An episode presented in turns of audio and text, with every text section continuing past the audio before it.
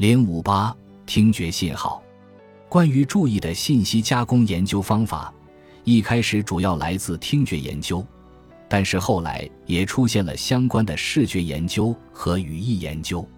由切里进行的早期研究，开发出了一种称为的实验程序，现在已经成为研究听觉注意的标准方法。在追随程序中，要求参与者在听到一段言语信息时，对其加以复述。如果语速不快，这个任务并不难；但是如果语速很快，参与者就无法复述出听到的全部信息。耳朵不像眼睛那样可以把信息传递到大脑的两个半球，每只耳朵只能将信息传递到对侧半球。虽然耳朵习惯于接收不协调的信息，大脑会对时间偏差自动做出调整，即在知觉上将两个声音输入结合成一个信号。而切里的实验还有另外一个特点，同时呈现两个听觉信息。一个要受到追随，另一个则需要被忽略。信息的呈现有时通过耳机，有时通过放置在不同位置上的扬声器。切里做了这样的评述。值得注意的是，参与者对各种各样的文本主题都能成功的追随，尽管觉得难度很大。因为两种信息是由同一个人录制的，所以不存在不同音质构成某种线索的问题。而这种线索在真实生活中的鸡尾酒会的对话场合中可能会发挥作用。切里发现，参与者尽管具有追随的能力，下划线四下，划线一下，画线四下，画线一，却几乎记不住所追随的信息。或许这一信息加工过程绝大部分是在短时记忆中完成的，因而无法实现对信息的永久性存储和理解。未被注意的信息，记忆效果更差。聋耳中接收的未被注意的信息，当其以言语的形式呈现时，参与者确实报告说他们辨别出那是言语；但是当言语的内容从英语变为德语时，参与者却注意不到。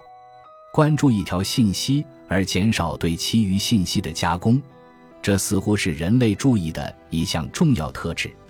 它使我们能够仅加工有限数量的信息，而避免加工能力超负荷。我们能从切里的观察结果中得出什么结论？由于在他的实验中消除了许多重要的线索，参与者肯定接收了更加微妙的线索，而且这些线索被认为与我们对语言的调节有关。在我们的日常生活中，我们积累了大量关于语音、语调。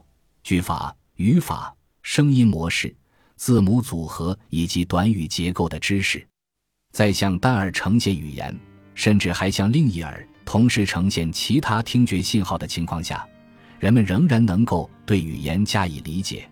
这是因为我们能够注意情景线索，并及时运用我们的语言知识加以检验。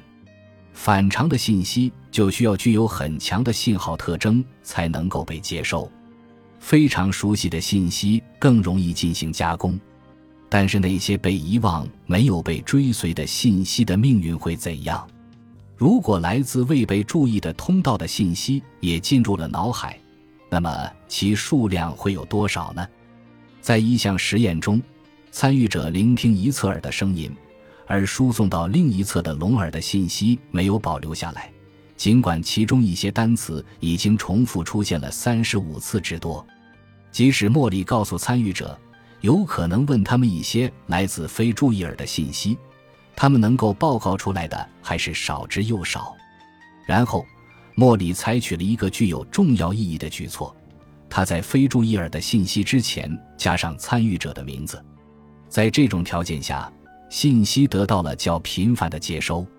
突如其来的一件有趣的事件赢得了某人的注意。这种现象被人们恰当的称为。然而，当人们强烈的需要关注一条信息时，除了特殊的信息之外，其他非注意的信息基本不会进入意识当中。没有什么证据表明双耳在感觉层面上受到的刺激不同，也没有任何证据表明有一条信息没有抵达听觉皮层。不过，有些证据表明，大脑皮层的某些部分与注意有关，而其他部分则与信息加工有关。本章将在后文探讨这一主题。